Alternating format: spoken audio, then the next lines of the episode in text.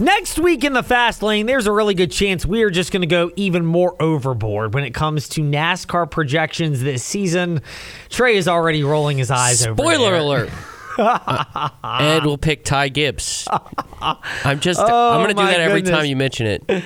Oh my goodness! It's like Well, clockwork. So, so here's my scenario, by the way, Trey, and what we will get to the Jamey Chadwell commentary momentarily. But full yeah, if we're talking about calling out Ed, I figured I'd start. Jamey Chadwell may have done that. That that'll be toward the back half of our explanation of what he said and what he meant uh, in just a moment.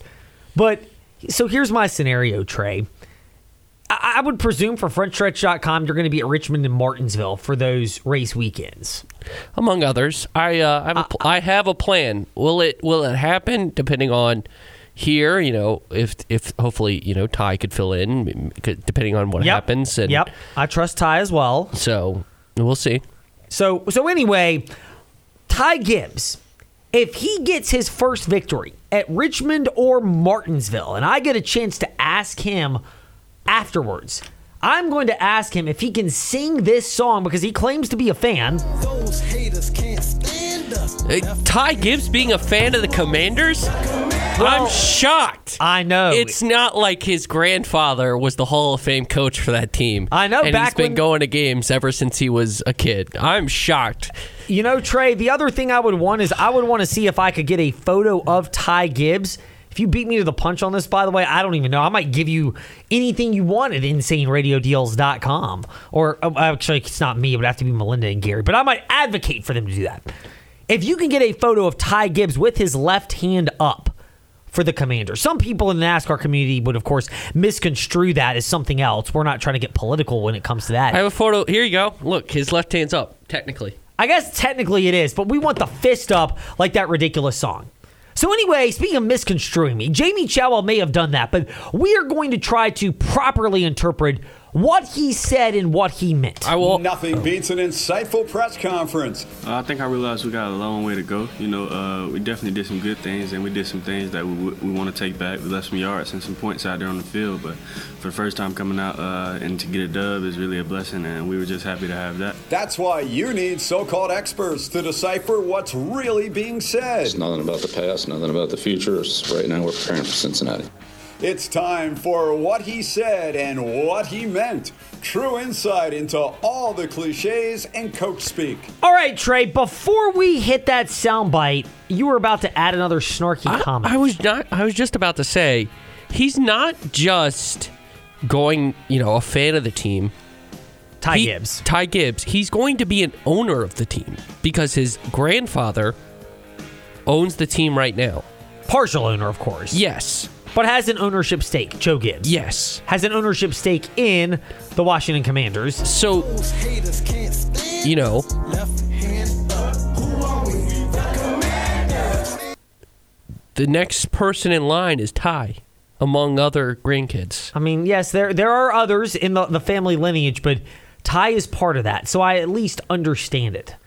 I mean, So- we can't all be wise enough to be Eagles fans like Trey and I are. Some people, uh, you know, are born into the pain of I'll, being a I'll put it this Commanders way: fan. if I- literally. if I ever had the chance to own a team, no matter what team it was, except maybe the Dallas Cowboys, I'll sw- I would switch my allegiances because I I would enjoy the money that I could earn from owning such NFL teams. oh, you would not be shy of Dollar, dollar bills, y'all. if you had the chance to own a team. So anyway, um, yes, that that the Joe Gibbs, Ty Gibbs talk is part of our NASCAR coverage that will go into greater gear, pun intended, next week. But Jamey Chow, so the thing that got me. And he met with the media yesterday, and, and you know, great availability and a chance to ask him questions. Of course, I happen to be the one to just be wondering what in the world are we doing here. By we, I'm just saying, just in general, where most teams have announced spring games in mid-April. Virginia Tech and Virginia, April 13th and April 20th, respectively. Tech and UVA. That's kind of the traditional timeline. You're looking at mid April. Not the Liberty Flames. They have one of the tightest turnarounds. They are already in to practice right now. About a month after the Fiesta Bowl. And Jamey Chadwell thought they didn't even that need that much time to wait to get into practice. January 1, the game was over, and we got back to school January 15th. They started January 16th. So, uh, all the science that our athletic trainers and our uh, uh, strength coaches. That two week period there where they did nothing was was plenty enough time to sort of heal, and then you get their body back into some football uh, conditioning shape over the last four weeks leading up to Saturday, and so um, they're ready to rock and roll. Now, are they going to be as fresh? I don't know. That's up to them, uh, truthfully. But uh, it, from from our, our studies, it's ample amount of time for them to be ready to go back and hit again. Are they going to be as fresh? That's up to them. But we're ready to go, so let's get moving with it. Um, but there's actually more to this, and it is easy to wonder what in the world we're thinking if you're Jamey Chadwell. I give him a lot of credit. Even though he managed to slip in a little dig at me at the end of this, he provided a thorough three part explanation, and detailed at that, of why the Flames are practicing early. you get up to two hours a week now uh, with your players. This has been ongoing a couple, two, three years now, where you can spend up to two hours video and on the field work with them. And so uh, I'm a big believer in I, I want to know what we're not good at. And then we can really harness, uh, or not harness, but really focus in on what we need to improve on. And so if we, we get spring ball done March 2nd, uh, we go to spring break the you know the following week, the week after that. We've got 14 opportunities to go back out, not in pads or anything, but wi- within that time frame of the NCAA rules, and really work on the things after through spring ball that hey we're pretty good at this. We can continue to you know develop that, but these are areas we must improve. And from a development standpoint, uh, I believe you develop develop better when you know what you need to work at instead of just doing it and, and then you, then you go figure it out late April and then you go break for a month. And so uh, that's a big been a big piece. Jamey Chadwell. That's the first part of his explanation. There's actually more to that. Get to the good stuff. I will in a moment, Trey, but we're trying to explain that there's logic to what Set Jamey the Chadwell is doing. You're setting the scene. Oh, I definitely am. But Jamey Chadwell, look, so to me, like I'm sitting there wondering, like, what are we doing here? You're starting practice at the beginning of February, and you're having a spring game March the 2nd. Like, that's no joke. That's when Liberty's spring football game is. But if you think about it, it actually makes sense because then they go on spring break, and I I would presume, you know, if I'm interpreting the schedule correctly, I, I didn't go to Liberty, I don't keep up with it, but uh, with the full entire academic schedule. But they're on spring break like the week of, you know, right around the 9th of March. So you have spring practice in the spring game. You got a chance to reset with your body, and then you can come back. And if you've got 14 practices, Jamey Chadwell did not say, oh, they have to be in a certain time frame. Well, you can spread that out from basically the if let's just say you do two a week for seven weeks, and you could do a Monday Thursday practice. You can kind of stagger it, and then maybe you have another day or two of organized team activities worked in between there. Heavy lift days, certain training days, all the things that the training and nutrition staff would implement. You basically keep your team engaged through the end of April, which is about the time you would have if you're at a normal program with the quote traditional schedule. So I'm not saying it's right, but I'm not saying it's wrong either, because Jamey Chadwell and Liberty have, have learned how to, to find market inefficiencies. And just generally speaking, I'm always a fan of people that can find market inefficiencies.